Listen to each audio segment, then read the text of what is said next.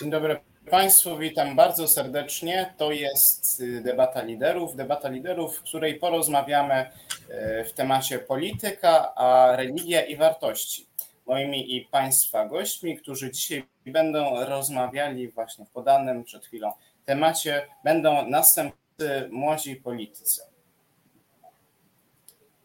Y, Łukasz Grabowiec, członek młodego pokolenia 2050.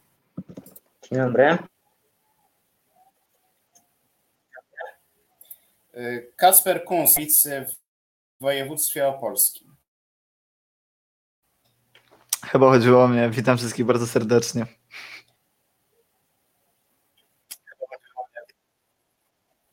Kacper Szelong z Młodych dla Wolności, prezes regionu podkarpackiego Młodych dla Wolności. Dobry wieczór, witam wszystkich bardzo serdecznie.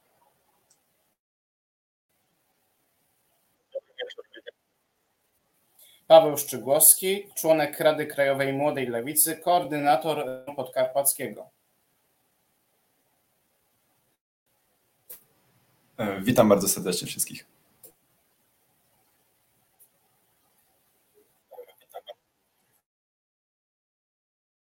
Młodzi Demokraci w Warszawie. Cześć wszystkim.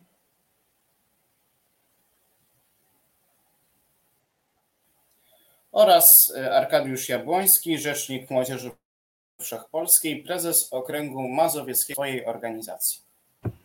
Witam serdecznie wszystkich.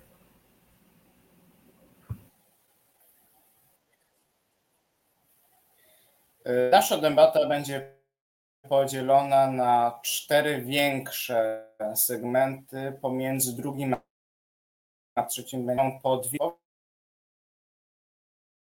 odpowiedź. Mają również panowie w każdym z tych segmentów do dyspozycji e, o, o długości pół minuty. Na to przejdźmy do pytania pierwszego. Premier Mateusz Morawiecki podczas wizyty w jednej z miejscowości w trakcie wakacyjnego przedstawił silnego, nowoczesnego, ale jednocześnie wielce szanującego tradycyjne wartości. Jak panowie oceniacie tę wizję? Czy ma ona szansę? Ronne jest ugruntowanie laicyzacji i tych wartości, które niesie ze sobą rewolucja obyczajowa. Rewolucja obyczajowa, którą przez ostatnie kilka miesięcy bardzo, tym bardziej intensywnie odczuwamy na naszym polskim podwórku. Zaczyna Paweł Szczygłowski z Młodej Lewicy. Ja osobiście uważam, jestem przedstawicielem e, takiego zestawu poglądów, że jednak ta religia w państwie e, powinna być zdecydowanie na drugim albo nawet na dalszym. Podstawowymi zadaniami e, państwa nie jest to, aby decydować albo promować którekolwiek z wyznań swoich obywateli, ale to, aby zapewniać odpowiednie na odpowiednim poziomie usługi obywatelom, takie jak służba zdrowia, takie jak edukacja. I jeżeli ktoś chce wierzyć w dany wierzeń, proszę bardzo, jak najbardziej powinien mieć do tego prawo, powinien mieć taką możliwość, ale jednak państwo powinno pozostawać z boku. Mm, mam przy sobie taką małą książeczkę. Ona dość dobrze opisuje to, jak powinno funkcjonować nasze państwo i choć nie mówi tego wprost, pokazuje, że Polska, Rzeczpospolita Polska w stosunku do religii powinna pozostawać neutralna, nie powinna promować żadnego z wierzeń, ponieważ wszystkie wierzenia są równe i ta sprawa jest delegowana, wybór tych wierzeń, to jest rzecz, która jest delegowana bezpośrednio do obywateli. Zatem można pamiętać o tym, aby, że religia miała w historii naszego kraju dość duże znaczenie, nie ma co temu zaprzeczać. To, jakie to miało skutki, czy pozytywne, czy negatywne, każdy z nas może ocenić osobiście. Natomiast obecnie znajdujemy się w takich czasach, żyjemy w takiej erze, w której nie powinno to już mieć tak dużego znaczenia, jakie nadal niestety w Polsce ma. Zatem nie mam nic przeciwko temu, aby zarówno premier, jak i inni ministrowie byli osobami wierzącymi, ale natomiast uważam, że jako przedstawiciele struktur państwowych powinni to zachować dla siebie. Nie powinni, e, wypełniając swoje obowiązki państwowe, uczestniczyć w mszach świętych, powinni raczej trzymać się z dala od tego kościoła, tak aby, e, aby nie promować żadnej, e, żadnego konkretnego wierzenia. Tak, to jest po prostu demokratyczny sposób funkcjonowania państwa.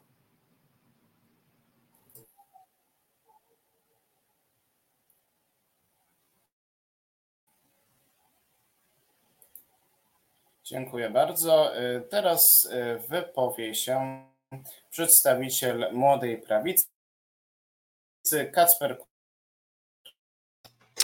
E, a więc tak, tutaj tak jeszcze szybko odpowiem co do e, wypowiedzi mojego przedmówcy. Jak najbardziej tutaj się zgodzę, że jeśli chodzi o temat religii, powinniśmy tutaj być tacy neutralni.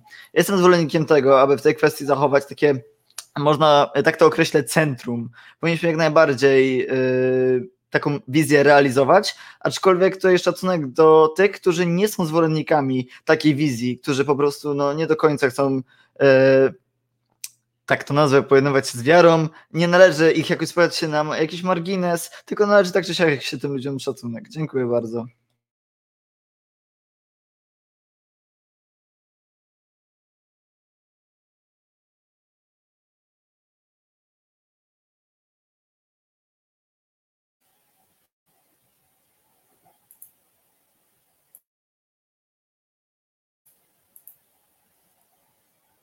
Dziękuję bardzo. A teraz wypowie się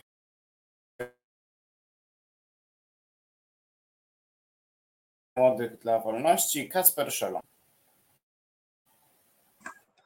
Mm, w pytaniu niejako postawiono tezę, jakoby rozwój gospodarczy państwa, e, prawda, rozwój w naszym przypadku kapitalistyczny prowadziłby do tego, jakby do lekcewacji społeczeństwa, co według mnie jest nieprawdą, czego właśnie przykładem jest chociażby Japonia. Samo pytanie dotyczyło też po części tego, czy państwo powinno promować zachowywanie pewnego rodzaju wartości, czy państwo powinno promować pewnego rodzaju zachowania, inne załóżmy negować. E, według mnie to pytanie jest nie do końca dobrze postawione, e, ponieważ według mnie państwo osobiście nie powinno odgrywać takiej roli e, właśnie w promowaniu czy też negowaniu jakichś wartości. Natomiast jeżeli chodzi o samo zjawisko wartości w polityce, to naturalnie państwo zawsze musi mieć jakieś wartości, zawsze jest jakiś system wartości. Nie można powiedzieć, że państwo nie promuje żadnego systemu wartości, czy też e, jakiegoś e, systemu poglądów. Zawsze jakiś system jest przez państwo wyznawany i zawsze w jego ramach są opierane wszystkiego działania. W związku z czym to wszystko zależy od e, przyjęcia. W naszym społeczeństwie, powiedzmy, najbardziej ten akceptowalny przez większość społeczeństwa jest ten system, powiedzmy, oparty mniej więcej, to trzeba powiedzieć, mniej więcej na nauczaniu Kościoła katolickiego, w związku z czym dziwnym by było, gdyby państwo zaczęło promować, załóżmy, zestawy poglądów, które byłyby z tym sprzeczne. Ponieważ, no, trzeba powiedzieć wprost, nie byłoby to do końca z pewnością akceptowalne przez dużą część społeczeństwa. Naturalnie, e, powiedzmy, nie, to nie jest tak, że państwo musi się kierować wyłącznie głosem ludzi pod tym względem, e, takim czysto populistycznym, demagogicznym, co pod tym rozumiemy ale trzeba pamiętać, że mimo wszystko, aby system polityczny się ostał, musi, tak, takie są mniej więcej szacunki politologów, żeby był popierany przez minimum 30% społeczeństwa. W związku z czym, czego byśmy nie chcieli, to siłą rzeczy system, powiedzmy, ten państwowy musi być względnie akceptowalny przez tą większość społeczeństwa. Dziękuję.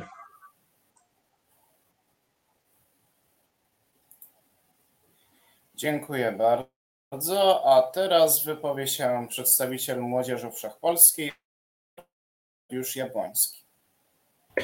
Dobrze, dziękuję. No, oczywiście zgadzam się z wypowiedzią pana premiera. Jest szansa na to, żeby Polska takim krajem była, tylko dziwo pan premier odkąd objął swoją funkcję nie zrobił właściwie, jego rząd nie zrobili właściwie nic, żeby Polska takim państwem się stała. Nie, nie zgadzam się tutaj ze wszystkimi moimi dotychczasowymi przedmówcami, że państwo nie odgrywa nie odgrywa roli w kształtowaniu światopoglądu. Państwo zawsze odgrywa rolę w kształtowaniu światopoglądu i warto, żeby odgrywało rolę taką, jaką powinno odgrywać w przypadku Polski. Naród polski jest narodem z gruntu katolickim. Wszystkie narody europejskie, Europa jest oparta, zbudowana na wartościach chrześcijańskich, więc jeszcze, jeśli chcemy naszą tożsamość zachować, to oczywiście wartości katolickie czy też chrześcijańskie powinny być w naszym kraju chronione.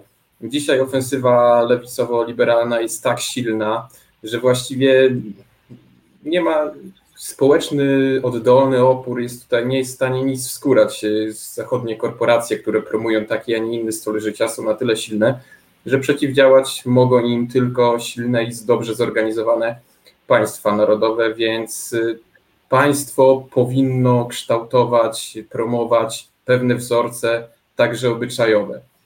Zgadzam się z wypowiedzią pana Mateusza Morawieckiego, naszego premiera.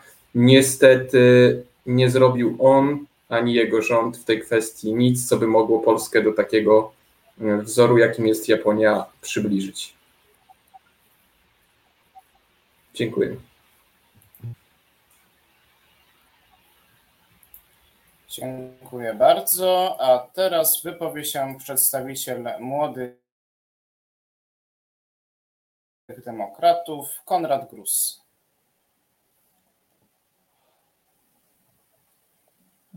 Ja zacznę od tego, że e, zaskoczę pewnie wielu z Was, ale Chciałbym podkreślić, że doceniam e, Mateusza Morawieckiego w tej wypowiedzi, ale doceniam dlatego, że wykazał się niesamowitą dawką poczucia humoru i autoironii, ponieważ e, no, na litość boską, ale Mateusz Morawiecki odwołujący się do tradycji choćby e, katolickich, które zawierają przykazania dotyczące choćby tego, żeby nie kraść, albo choćby tego, żeby nie kłamać, albo choćby tego, żeby nie pożądać rzeczy, która należy do bliźniego, no jest, jest czymś karykaturalnym. E, polityka podatkowa e, Mateusza Morawieckiego, rządu Mateusza Morawieckiego, no jest chyba najbardziej, e, najbardziej atakującą portfele Polaków polityką podatkową w historii III RP. Polityka jego rządu, która tak naprawdę z miłością do bliźniego nie ma nic wspólnego, również jest zaprzeczeniem tego, co powiedział premier Morawiecki. Jeżeli chodzi o odwołanie się do tradycji polskich, to mam nadzieję, że premierowi Morawieckiemu chodziło o odwołanie się do tradycji e, Rzeczpospolitej obojga narodów w zakresie tolerancji. Z tym, że patrząc na to, tak jak już wspomniałem, patrząc na dotychczasową politykę rządu Morawieckiego i tego, jak dehumanizował choćby osoby LGBT lub osoby, e, które wyznają inną religię również czasem, E, również stoi to w sprzeczności. Jeżeli chodzi o samą politykę państwa w stosunku do e, kościołów i związków wyznaniowych, to należy podkreślić, że no państwo powinno nie tyle ingerować e, w tę politykę lub dopuszczać ingerencję ze strony kościołów, a powinno jedynie dopuszczać, tworzyć ramy, w których te kościoły mogłyby normalnie funkcjonować z poszanowaniem, z poszanowaniem ich, ich autonomii, ich, ich przekonań. W związku z czym uważam, że no premier Morawiecki mm, no, minął się troszeczkę po raz kolejny, nie pierwszy raz z prawdą i po raz kolejny uprawia demagogię, e, nie znajdującą za bardzo potwierdzenia w jego dotychczasowej działalności. Dziękuję bardzo. Jako ostatni w tym segmencie Łukasz Grabowiec z pokolenia 2050. Dziękuję.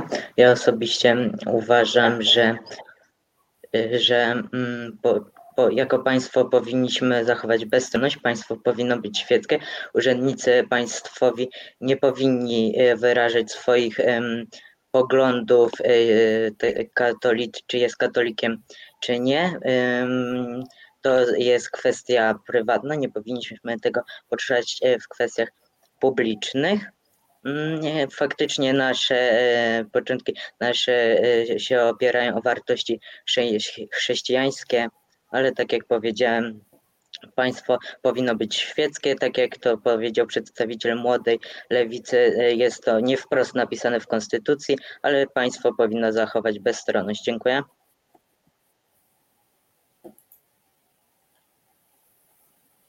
Dziękuję bardzo i tym samym zakończyliśmy dyskusję dyskusję nad pierwszym z pytań, które, które to dotyczyło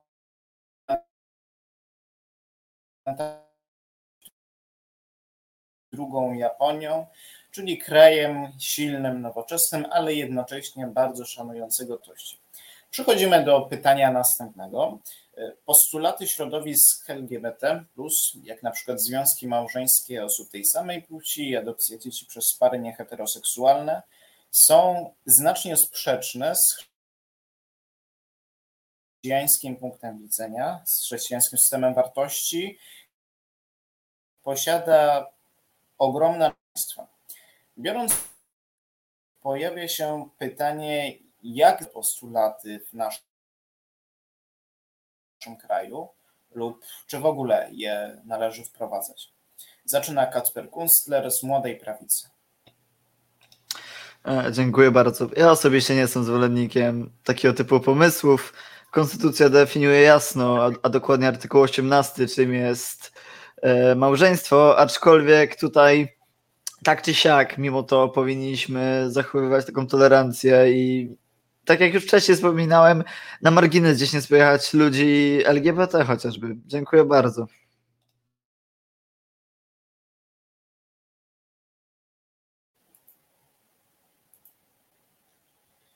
Dziękuję bardzo. Wypowiedź, teraz mikrofon zostaje przekazany do Pańskiego z Młodzieży Wszechpolskiej. Dobrze, dziękuję. Także postulaty środowisk LGBT są sprzeczne nie tylko ze światopoglądem chrześcijańskim czy, czy katolickim, ale są sprzeczne z, z jakimkolwiek dorobkiem cywilizacyjnym, są całkowicie sprzeczne z dorobkiem cywilizacji europejskiej czy jakiejkolwiek cywilizacji. E, czy w naszym kraju należy wprowadzać te postulaty? Oczywiście, że nie. W naszym kraju trzeba zrobić wszystko, żeby te postulaty nie miały akceptacji społecznej, takiej, które by pozwalały na to, by je wprowadzić. Niestety, no, coraz większa część, zwłaszcza młoda część polskiego społeczeństwa, coraz większa część młodego, młodego pokolenia akceptuje te postulaty środowisk LGBT. No tutaj, tak jak mówiłem w pierwszym, w pierwszym pytaniu, ta agenda światopoglądowa, czy to za pośrednictwem Unii Europejskiej, czy Stanów Zjednoczonych, które są największym eksporterem ideologii LGBT na świecie, sprawia, no, że ciężko jest tak oddolnie obronić się przed tą agendą, przed tą propagandą. Tutaj potrzebna jest oczywiście bardzo aktywna rola państwa, jak na przykład państwo węgierskie jest tutaj bardzo dobrym przykładem tego, jak należy, sobie z tą propagandą radzić. Na chwilę obecną nie widzę większego zagrożenia dla, dla tożsamości narodu, dla przetrwania narodu niż właśnie agresywna, tolerancjonistyczna propaganda postmodernistów. Musimy zrobić wszystko, aby to zatrzymać. Państwo ma do tego, ma tutaj do odegrania pierwszorzędną rolę. Jest to sprzeczne z dorobkiem cywilizacji europejskiej, jakiejkolwiek innej cywilizacji.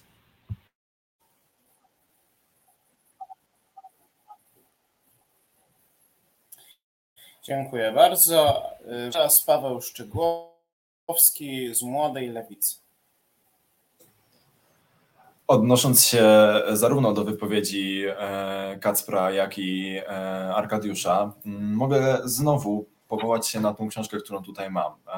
Konstytucja Rzeczpospolitej Polskiej jednoznacznie definiuje, że każdy obywatel naszego państwa jest równy wobec prawa. I mimo tego, że jest to tak pięknie zapisane w Konstytucji, niestety nie jest to realizowane w rzeczywistości, bo brak równości małżeńskiej jest dyskryminacją, jest brakiem równości wobec prawa. Równość wobec prawa nie jest tylko zapisana w Konstytucji, jest również zapisana w Karcie Praw Człowieka jako jedno z praw człowieka wynikających z jego godności. Dlatego jak najbardziej oczywiście należy wprowadzić równość małżeńską w Polsce. Spodziewam, przepraszam, spodziewam się argumentu, który powie, że artykuł 18, natomiast w artykule 18 nie ma jednoznacznej definicji. Konstytucjonaliści nadal prowadzą spór na ten temat. Nie ma jednoznacznej opinii, że ten artykuł zawiera definicję małżeństwa, w związku z czym nie stoi on na przeszkodzie, aby wprowadzić równość małżeńską w Polsce. I tak opierając się na, tym, na tej równości wobec prawa, która jest zapisana w Konstytucji i w Karcie Praw Człowieka, równość małżeńską należy wprowadzić, niezależnie od tego, czy jest ona popierana przez katolików, czy nie jest popierana przez katolików, pomimo tego, że znaczna część społeczeństwa, nie ma co ukrywać, wyznaje wiarę katolicką, to jest również taka część społeczeństwa, która tej wiary nie wyznaje i która, dla której nie jest to sprzeczne z systemem wartości. Dziękuję bardzo.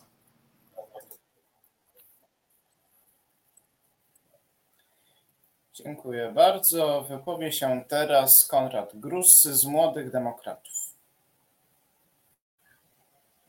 Ja trochę zacytuję może na starcie papieża Franciszka i powiem, że kim ja jestem, żeby ich, czyli osoby LGBT, oceniać. Uważam, że szczególnie osoby, które co niedzielę chodzą do kościoła i wyznają wiarę katolicką, powinny bardzo ostrożnie wygłaszać swoje pełne agresji hasła dotyczące właśnie osób LGBT, ponieważ żaden człowiek nie zasługuje na to, żeby go dehumanizować, żeby nazywać go ideologią e, albo żeby pozbawiać go jakichkolwiek, znaczy może nie tyle jakichkolwiek, ale wielu e, bardzo ważnych praw, choćby możliwości odwiedzenia swojej ukochanej osoby w szpitalu. E, dlatego też powinniśmy jako państwo wprowadzić związki partnerskie, uregulować związki partnerskie, które odnosiłyby się, zaznaczmy, nie tylko do osób LGBT, ale również do osób e, heteroseksualnych, e, po to, ażeby będąc w związku nieformalnym, ponieważ no nie każdy może sobie też życzyć, choćby ze względu na swój światopogląd, zawarcia takiego formalnego związku małżeńskiego, powinniśmy właśnie umożliwić choćby właśnie odwiedzenie, odwiedzenie w szpitalu takiej osoby, czy zmienić właśnie zasady dziedziczenia również ustawowego. E, dlatego też, e, tak jak już wspomniałem, no, należy wprowadzić związki partnerskie, aby uregulować tę kwestię. Jeżeli chodzi o równość małżeńską, no to tutaj choćby właśnie konstytucja jednak zgodnie z, ze zdaniem większości doktryny stoi trochę e, na przeszkodzie w prowadzeniu związków małżeńskich przez pary jednopłciowe. Dlatego też no, w związku z tym no, wymagana byłoby zmiana konstytucji, ale do tego potrzeba dwóch trzecich e, e, w Sejmie, no, co byłoby jeszcze przez, co będzie jeszcze przez wiele lat podejrzewam niemożliwe, dlatego e, temat tak naprawdę moim zdaniem za bardzo nie istnieje. Dziękuję. Dziękuję bardzo. Kat Szalong z Młodych dla Wolności. Hmm, tak więc tak, przede wszystkim pytanie zakłada tezę na temat prawda, no bo zakładamy oczywiście, że to będą śluby państwowe, tak? A sama ta teza, to pytanie zakłada samo zjawisko instytucjonalizacji małżeństw przez państwo. No i tak naprawdę jakby tak się bliżej zastanowić tej całej tezie idei instytucjonalizacji państwa, znaczy małżeństwa przez państwo, no to tak naprawdę ta cała idea wydaje się nieco absurdalna. No, znaczy naturalnie jako powiedzmy jako model wolności jesteśmy zasadniczo zwolennikami zniesienia małżeństw państwowych na rzecz dobrowolnych umów pomiędzy ludźmi, ale jeżeli, jeżeli byśmy już chcieli tak bardzo dyskutować na temat właśnie y, tych małżeństw państwowych, to warto by się zastanowić, dlaczego państwo na, w toku dziejów historii zaczęło instytucjonalizować i formalizować y, związki dwóch osób. To zostawiam już do własnego przemyślenia i wyciągnięcia z, te, z tego toku myśleniowego własnych związków. E, I tylko tak jeszcze się spytam e, a propos tego artykułu 18, ponieważ konstytucja jest zapisane w konstytucji, że małżeństwo to związek kobiety i mężczyzny już tylko, że jest pod ochroną i opieką państwa. W sensie, że załóżmy, że związek, który by nie był mężczyzny i kobiety, by nie był pod opieką i ochroną państwa, czy w jaki sposób by to działało, bo no nie do końca rozumiem, w jaki sposób to można inaczej interpretować. Bo jeżeli tak, no to po co, po co zawierać państwo, skoro państwo nie ma w tym naprawdę ani nie chroni, ani, ani tak, tak naprawdę nic.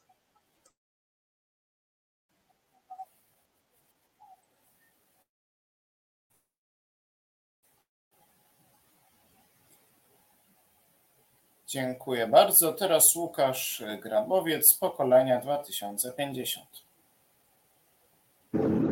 Dziękuję. Najpierw e, odnosząc się do wypowiedzi e, Kacpra, e, to chciałbym mm, powiedzieć, że w Konstytucji jest właśnie napisane, że małżeństwo jako związek kobiety i mężczyzny jest pod ochroną. Tam nie ma definicji małżeństwa. A odnosząc się do wypowiedzi Arka, to Pan Bóg, jako te poglądy chrześcijańskie, to Pan Bóg nikogo nie wykluczał ze, bez względu na e, poglądy. Ja osobiście uważam, że nie ma przeszkody do wprowadzenia tak, e, takiego mm, takich małżeństw jednopłciowych. Dziękuję.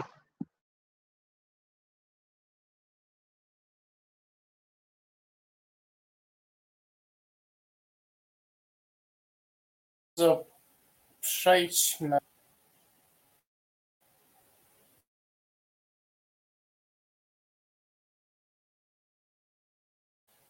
Dziękuję bardzo. Przejdźmy zatem do następnego segmentu, segmentu krótszego, który będzie nas wprowadzał do następnego.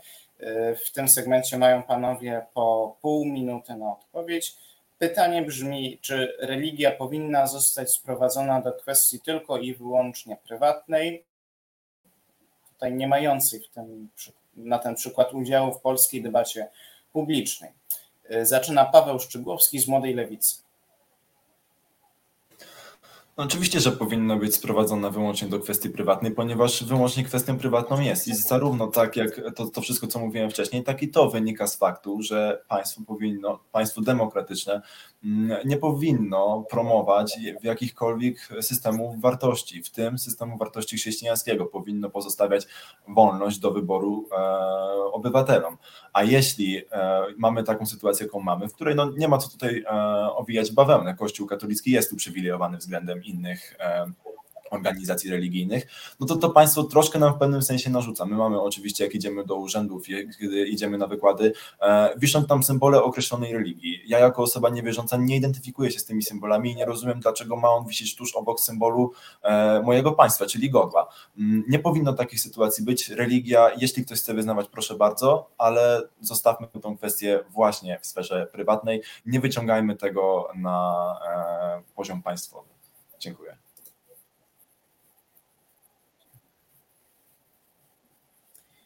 Dziękuję bardzo. Kacper Kunstler z Młodej Prawicy. E, to tak w sumie bym powiedział, e, że pełna zgoda z moim przedmówcą, bo to powinna być jak najbardziej sprawa kogoś prywatna. Powinniśmy tutaj zachować ten grunt neutralny. E, tutaj tak jeszcze wspomniałbym chociażby o temat religii w szkołach. Tutaj powinna być na przykład decyzja rodziców, czy chociażby samych uczniów, albo też chociaż nie powinno to się przykładać na jakieś relacje chociażby w pracy, czy ktoś jest niewierzący, będzie dyskryminowany z tego tytułu, czy yy, też nie. Dziękuję bardzo.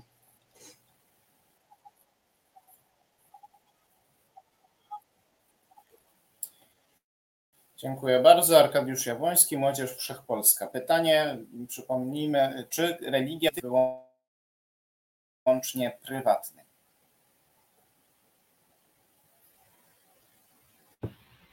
Dobrze, tutaj pan z młodej prawicy zgadzał się z panem z młodej lewicy, więc można by zadać pytanie, czy pan z młodej lewicy jest prawicowcem, czy też pan z młodej prawicy jest lewicowcem. I tutaj tę odpowiedź zostawiam. E, natomiast tutaj pan z młodej lewicy, pan Paweł, wymachiwał kilkukrotnie konstytucją. Jak z konstytucji wiemy, suwerenem Rzeczpospolitej jest naród polski. Naród polski, który jest narodem katolickim, więc to jest oczywiste, że religia katolicka względem każdej innej religii w Polsce powinna zajmować miejsce uprzywilejowane. Także nie powinno nikogo oburzać to, że władze państwowe biorą udział w, obchodach, w obchodach religijnych, biorą udział we mszach upamiętniających różne ważne dla naszego narodu wydarzenia. Jest to rzecz zupełnie naturalna w państwie katolickim e, rządzonym przez naród katolicki. Dziękuję.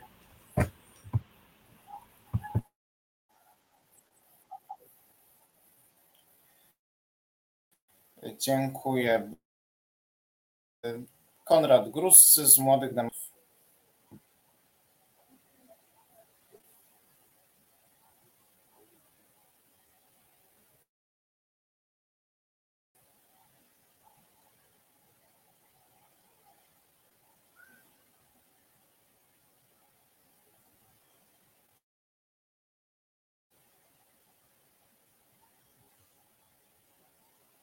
Już jestem, miałem mały problem z łącznością, ale już się słyszymy.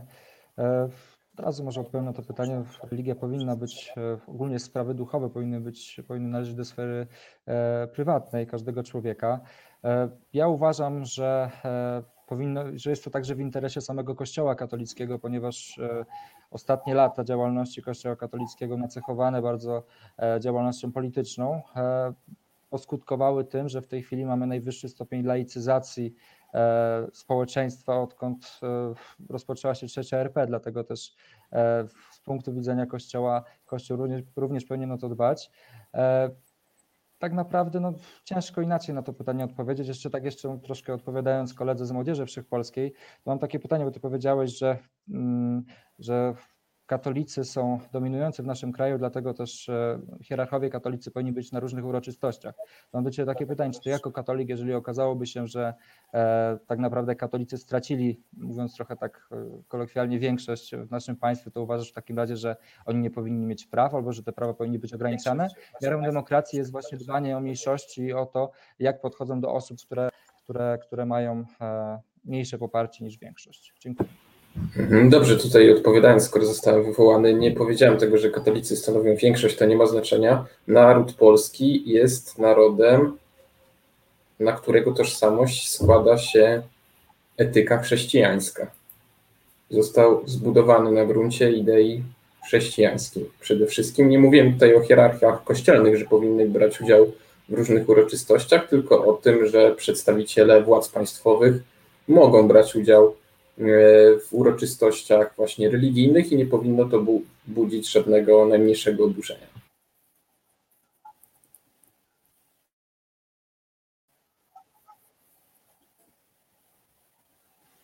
Dziękuję bardzo. Teraz Kasper Szelong z Młodych do... Mm, no tak więc no, oczywistą sprawą jest, że powiedzmy, że wiara jest czymś prywatną sprawą, no bo kto, każdy w coś bądź wierzy, bądź nie wierzy. I to jest naturalna sprawa, ale nie zmienia to faktu, że razem z systemem powiedzmy religijnym lub jego brakiem mogą iść za to pewne systemy wartości. I powiedzmy, no tego już się nie da wyzbyć, w związku z czym w bardzo wielu przypadkach jest to ze sobą skorelowane, w związku z czym e, mam wrażenie, że trochę odpowiedziałem te pytania z innych organizacji, trochę odbiegło od tego pytania, że bardziej nawiązywało do następnego pytania o rozdział Kościoła od państwa. Natomiast ja odpowiem konkretnie na to pytanie, w związku z czym nie do końca, ponieważ często religia jest tak silnie skorelowana z czymś systemem wartości, że nie da się go oddzielić. Nie da się być prywatnie załóżmy katolikiem, a, a publicznie być kimś innym pod względem poglądów. Jest to niemożliwe według mnie.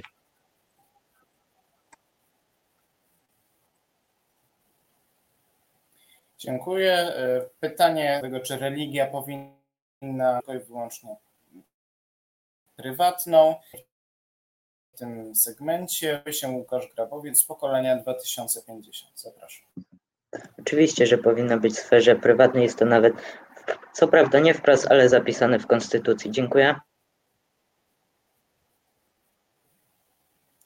Dziękuję bardzo i w ten sposób przechodzimy do następnego pytania.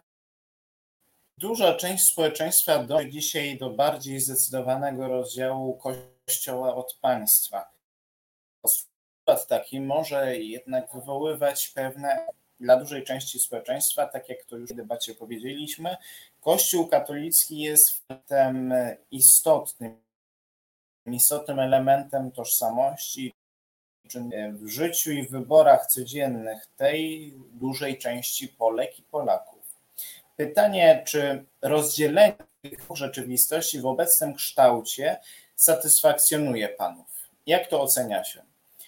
zaczyna Kasper Kunstler z Młodej Prawicy.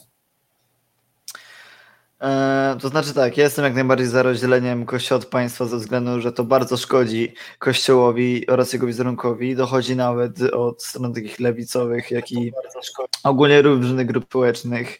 E, miano, iż Kościół jest e, pewną taką patologią społeczną, E, oraz w sumie w tym kontekście bardzo ważne tutaj byłoby do podkreślenia, że należy zlikwidować budżet kościelny tak pod względem raz jak i gospodarczym i tak jak wspomniałem e, pod względem e, dobra kościoła. I tak jeszcze odnosząc się do poprzedniego tak pytania, gdzie tutaj kolega z Młodzieży Wszechpolskiej zapytał się, który tutaj z, z młodzieżówki, czy tutaj kolega właśnie z Młodej Lewicy, czy ja E, jesteśmy albo prawicowcami, albo lewicowcami, to bym tak bym pierw prosił o to, żeby kolega dobrze wysłuchał, e, a później zadawał takie pytania ze względu na to, że ja tu się zgodziłem, aby grunt to jest zresztą neutralny w tej sprawie, żeby nie narzucać nikomu swojego światopoglądu. Dziękuję bardzo.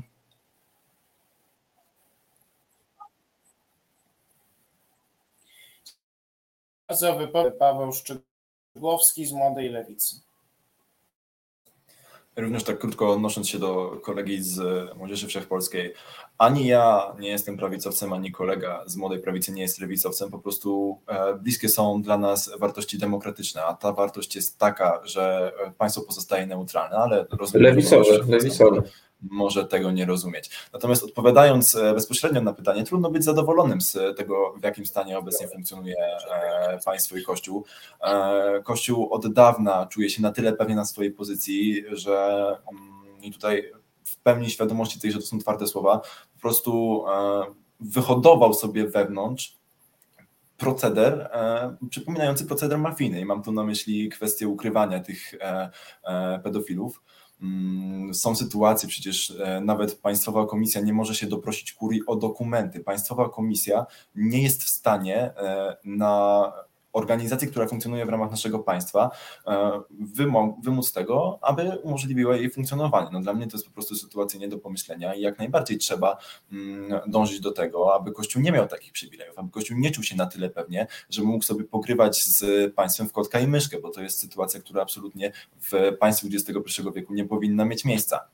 I natomiast odnosząc się jeszcze do tego, co powiedział e, Kasper z Młodych dla Wolności, no oczywiście trudno jest oddzielić e, system wartości religijny od e, poglądów, które takie osoby wyznające daną wiarę mają. Natomiast mm, bardzo fajnie, że te osoby mają tą wiarę, bardzo fajnie, że wiąże się z tym pewien system wartości i pewne poglądy. I jeśli ta religia im czegoś zabrania, to spoko, jeśli są, bardzo proszę. Natomiast gorzej się robi, jeśli ta religia nam czegoś zabrania, mnie jako osoby niewierzącej. A w tym momencie tak jest, bo uzasadniając to, że większość Polaków jest osobami wierzącymi, nie ma właśnie równości małżeńskiej, Ostatnio doszło do e, mocno pchany jest temat e, zakazu aborcji, idącego jeszcze dalej niż ten z e, wyroku Trybunału Konstytucyjnego. No nie tak to powinno wyglądać, bo oprócz tej większości religijnej jest również mniejszość, która nie jest wierząca i ta, prawa tej mniejszości powinny być również szanowane. Prawo do wyboru, prawo do decydowania o samym sobie e, i równość wobec prawa tych osób. Dziękuję bardzo.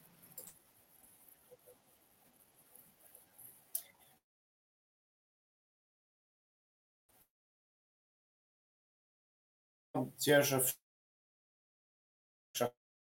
Polskim. Dobrze, dziękuję.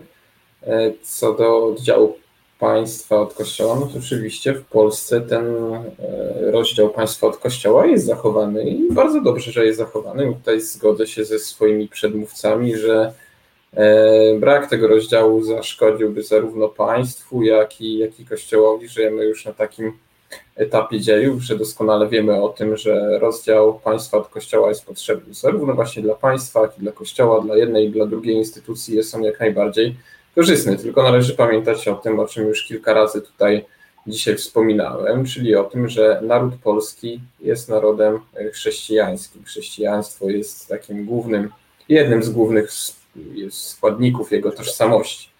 Także też odnosząc się do tego, co powiedział pan z młodej lewicy, religia katolicka nie zabrania właściwie niczego, co nie jest obiektywnie złe. Ja nie potrafię znaleźć przykładu rzeczy, która byłaby e, oparta, wychodząc z gruntu, z gruntu e, etyki chrześcijańskiej, nie widzę rzeczy, która, która byłaby zakazana, nie byłaby obiektywnie zła, e, wychodząc, nie wiem, z założeń rozumowych, czy to już porzucając założenia stricte, stricte religijne że w Polsce rozdział państwa od kościoła jest zachowany.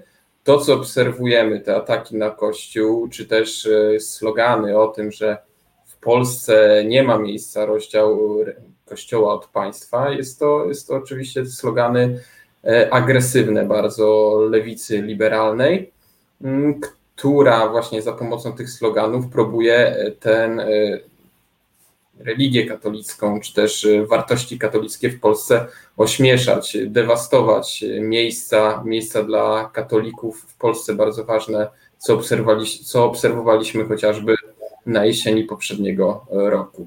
Także rozdział państwa od kościoła stał się współcześnie dla lewicy liberalnej w Polsce takim sloganem, e, za pomocą przy pomocy którego próbują one, oni dewastować i ośmieszać religię katolicką w Polsce.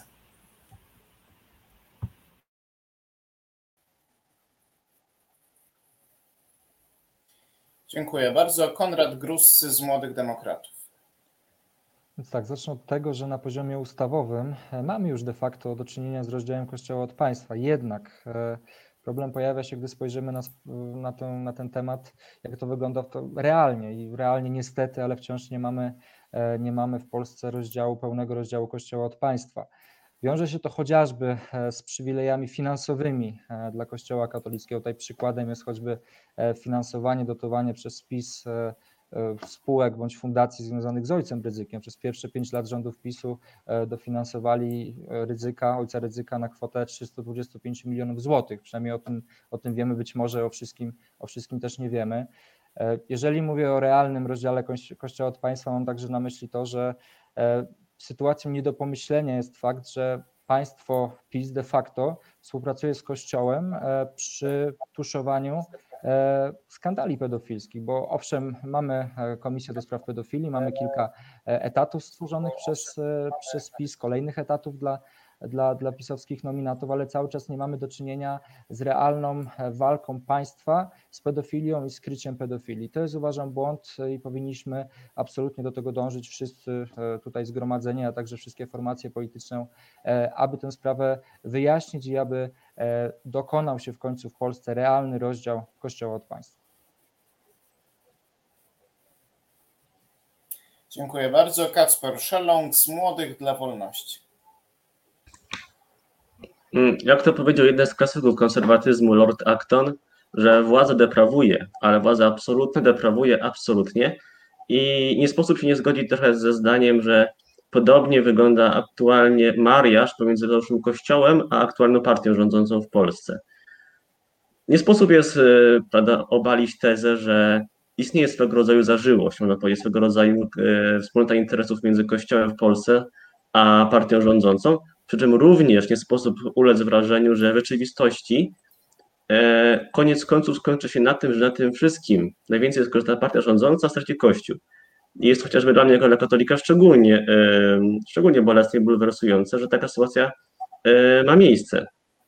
Według mnie Kościół, kościół rozdział, rozdział Kościoła od państwa powinien istnieć, ale taki rozsądny rozdział Kościoła od państwa, tak jak była mowa.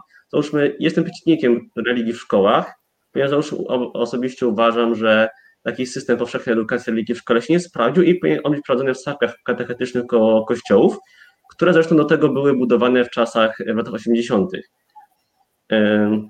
Naturalnie nie oznacza, nie oznacza to, że ja jestem zwolennikiem jakiegoś zupełnego, zupełnego wyrugowania wpływu Kościoła na życie społeczne, co można zauważyć, niektórzy tak uważają, że mam wrażenie, że niektórzy są zwolennikami drastycznego rozdziału Kościoła od państwa, nie z racji samej idei rozdziału, ale głównie dlatego, że Kościół wyznaje pewne zasady, które są sprzeczne z ich własnym systemem poglądów. W związku z czym jestem jak najbardziej zwolennikiem zdrowego rozdziału Kościoła od państwa, ale z zachowaniem szacunku dla obu stron tego rozdziału. Dziękuję. Dziękuję bardzo. Pokolenia 2050. Dziękuję. Powiedzmy to sobie szczerze, nie ma w tym momencie żadnego rozdziału państwa od kościoła. Wręcz przeciwnie się e, wiązuje ten nieformalny związek i po, oczy, powinniśmy dążyć e, do rozdziału, takiego prawdziwego rozdziału państwa od kościoła, między innymi likwidując fundusz kościelny. Dziękuję.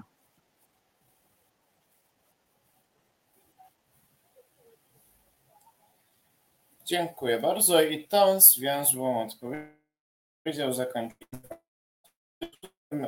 Zastanówmy się, czy oglądający w Polsce rozdział Kościoła od państwa jest satysfakcjonujący. Tutaj wybrzmiała ocena panów e, w tym zakresie. E, przejdźmy do następnego segmentu. E, jak skomentować problem pedofilii w kontekście zaniedbań poszczególnych odpowiedzialnych za to przedstawicieli zarówno Kościoła, jak i nieraz państwa, jak pokazują ostatnie śledztwa dziennikarskie czy filmy braci Sekielskich? Jakie będzie polskie społeczeństwo po oczyszczeniu, które obecnie za pontyfikatu papieża Franciszka przybiera coraz bardziej na intensywności? Myślę tu tutaj o dochodzeniach i karach, jakie nałożyła. Jaka będzie Polska, kiedy zostanie no, te zaniedbanie związane z pedofilią osądzone? Zaczyna Konrad Grus z Młodych Demokratów. Myślą przewodnią niejako dzisiejszej rozmowy, szczególnie e, słuchając wypowiedzi kolegi z Młodzieży Wszechpolskiej, jest, są zagrożenia, jest to, co zagraża Kościołowi katolickiemu. Już mieliśmy do czynienia e, ze wspomnieniem jakby złowieszczej ideologii LGBT, chyba kolega też o tym diabelskim gender też coś powiedział, jakby przepraszam też za te określenia, ale trochę się naczytałem też arcybiskupa Jędraszewskiego przed, e, przed dzisiejszą Nie powiedziałem, nie, nie powiedziałem ani słowa. Zasugerowałeś, widać, wybacz. Nie przerywamy sobie, pozwalamy, proszę E, skończyć. Jednak ja uważam, że największym zagrożeniem dla Kościoła katolickiego nie jest wcale właśnie ani LGBT, ani gender, jeżeli w ogóle coś takiego istnieje, e, tylko, e, tylko tym największym zagrożeniem jest sam Kościół i naj, najjaskrawszym przykładem, najbardziej jaskrawym przykładem e, tego, co sam Kościół sobie robi, jest e, sprawa pedofilii, tego jak wręcz systemowo, instytucjonalnie Kościół katolicki tuszował, e, krył pedofilów, e, e, którzy, którzy działali w jego szeregach. E, Oczywiście w ostatnich latach Kościół e, powoli zaczął w końcu e, walczyć z pedofilią, przynajmniej na, na poziomie haseł. E, Jednak problem z pedofilią trwa już od kilkudziesięciu lat i dopiero gdyby nie presja opinii publicznej, na pewno, na pewno Kościół katolicki, tak podejrzewam, cały czas trwałby w takiej błogiej e, ciszy i w błogiej atmosferze tajemnicy. E, Przechodząc jakby do odpowiedzi na to, jak będzie wyglądało polskie społeczeństwo po, po ostatnich choćby latach, czy związanych ze skandalami pedofilskimi, czy sojuszu tronu z ołtarzem, to wydaje mi się, że e, wystarczy spojrzeć na to, jak już przez te ostatnie kilka lat zmalało zaufanie czy do Kościoła jako instytucji, e, czy do, e, czy do, czy jeżeli chodzi o odsetek osób, które deklarują się jako e, osoby wierzące. E, Jeszcze lepszym przykładem jest e, odsetek osób, które realnie uczęszczają co niedzielę do kościoła albo które realnie e, deklarują się jako osoby przyjmujące co niedzielę komunię. Wydaje mi się, że w Polsce w ciągu kilku lat dojdzie do zastosowania scenariusza e, irlandzkiego i Polska z państwa bardzo katolickiego, bo podkreślę jeszcze też, że ja naprawdę absolutnie doceniam rolę e, Kościoła katolickiego, czy w czasach komunizmu, czy w czasach zaboru, bo dzięki Kościołowi katolickiemu zachowaliśmy wtedy swoją tożsamość narodową. Jednak niestety w związku z działaniami Kościoła w ostatnich latach, w ostatnich kilkunastu, kilkudziesięciu latach, no niestety, ale Kościół e, przejdzie powoli do historii, stanie się grupą e, zrzeszającą niewielką ilość społeczeństwa.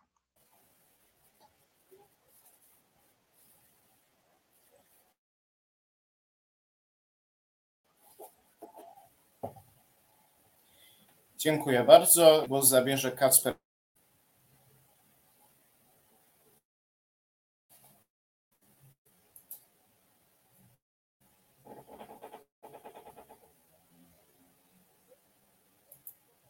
A, o mnie chodziło, bo przerwało pana redaktora.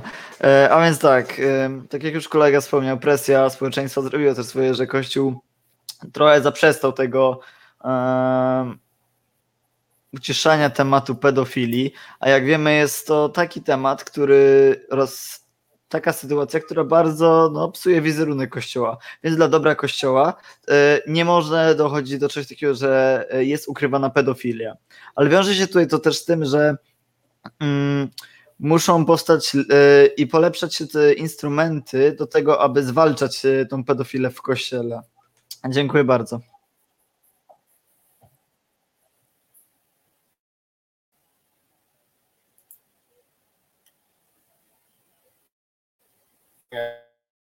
Bardzo głos zabierze teraz Kacper Szeląg z Młodych dla Wolności. Naturalnie taki problem istnieje i jest on aktualnie dużą bolączką e, polskich hierarchów kościelnych, nie tylko polskich, to na całym świecie. E, I nie sposób ulec wrażeniu, że to może być jedno właśnie, może to być pokłosie, jedno z wielu właśnie takich efektów e, już tego mariażu ołtarza, ołtarza z tronem, o którym mówił mój przedmówca. Tak jak już było wspomniane, myślę, że z pewnością proces ten, jak było wspomniane właśnie w danym pytaniu, ostatnimi laty się nasila.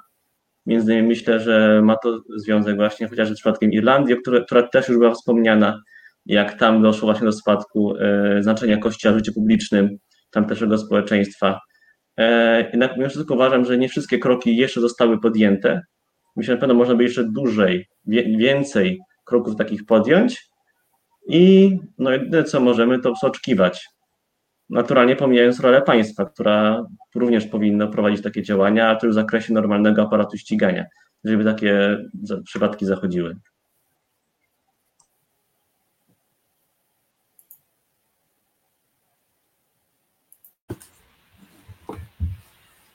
Dziękuję bardzo. A teraz y, Paweł Szczygłowski z Młodej Lewicy.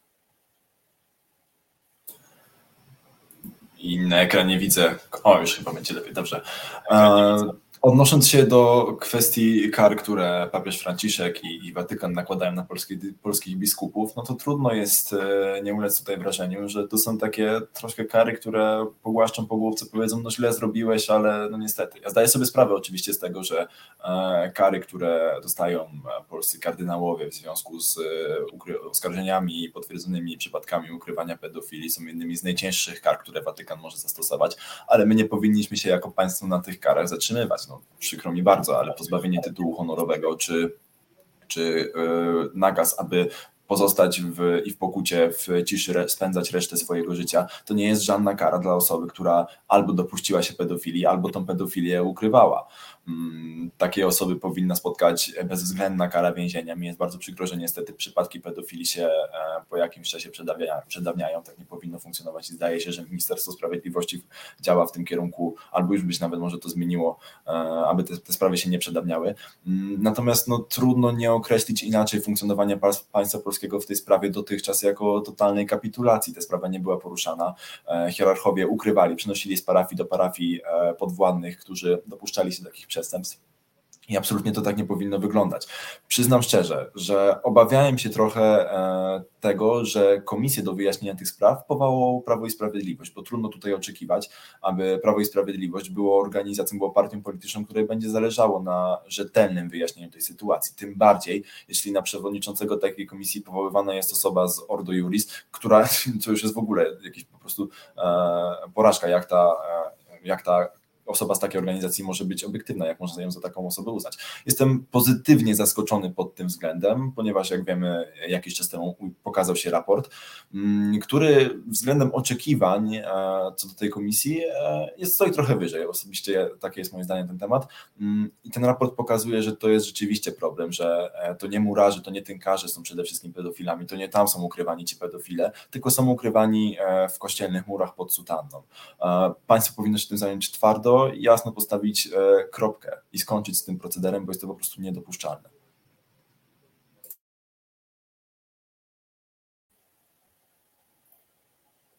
Dziękuję bardzo. Pozwolę sobie tylko sprostować. Jedynym polskim kardynałem, który dotąd został ukarany, był Henryk Gulbinowicz, nieżyjący już był arcybiskup metropolita wrocławski. Kary dotyczyły tylko biskupów i arcybiskupów godność kościelna papieżem. Więc takie przekazuje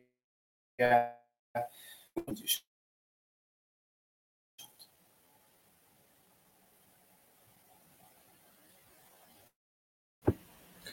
Nie dosłyszałem, ale skoro nikt się nie nazywa, to prawdopodobnie ja zostałem poproszony, e, poproszony o głos kontekście tych zaniedbań, oczywiście wszystkie osoby, które dopuściły się tych haniebnych, e, e, haniebnych czynów, za które należy się jak najbardziej surowa kara, zarówno osoby, które się tego dopuściły, jak i osoby, które przymykały na to oko, jak e, osoby, które mogły wyegzekwować w odpowiednim czasie odpowiednią karę dla tych osób, zasługują, zasługują na, na konsekwencje, na to, aby ponieść jak najbardziej surowe konsekwencje swoich czynów, y, pozbawienia wolności oczywiście jako elementu kary y, za te haniebne czyny nie wykluczam. Oczywiście tutaj odnosząc się do tego, co mówił kolega z Młodej Lewicy, jest to sprawa na pewno rozdmuchana.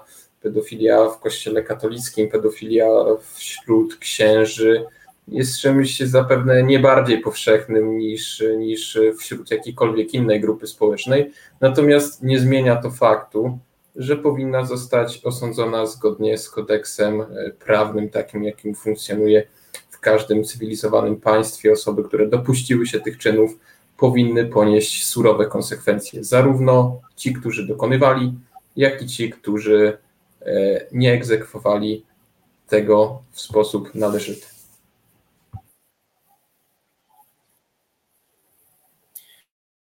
Dziękuję bardzo. I jako ostatni w segmencie głos zabierze Łukasz 2050. To, mm, jeśli chodzi o to, to mm, e, e, przynajmniej papież Franciszek e, stara się coś z tym zrobić, mm, a nie ukrywał tego, jak to robił Jan Paweł II. Też pozwolę sobie przytoczyć statystyki, że, że 80% Polaków deklaruje się jako katolików, a niespełna 40% chodzi tylko do kościoła, chodzi tylko do, do kościoła. No i przede wszystkim po, powinni do, do Komisji Pedofilii powinni po, być powoływani kompetentne osoby i żeby, no i przede wszystkim Kościół powinien współpracować z tą komisją, a nie tak jak to robi w tym momencie. Dziękuję. Dziękuję bardzo i to była ostatnia wypowiedź w segmencie naszej debaty, który, w którym zastanawialiśmy się, jak będzie wyglądała Polska, jak będzie wyglądał po y, oczyszczeniu po rozwiązaniu problemu pedofilii. Y, to było liderów. Moimi Państwa gośćmi byli następujący młodzi politycy. Paweł Szczygłowski, młoda lewica. Dziękuję bardzo.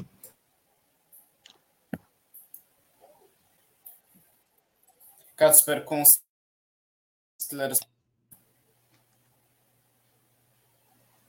Dziękuję bardzo.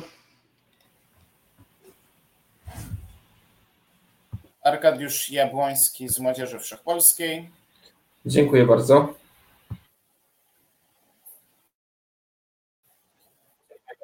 Konrad Grus z Młodych Demokratów. Dziękuję bardzo.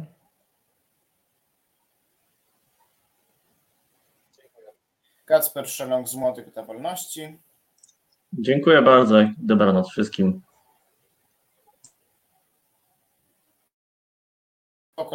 Pokolenia 2050. Dziękuję. Y, drodzy Państwo, była debata liderów, której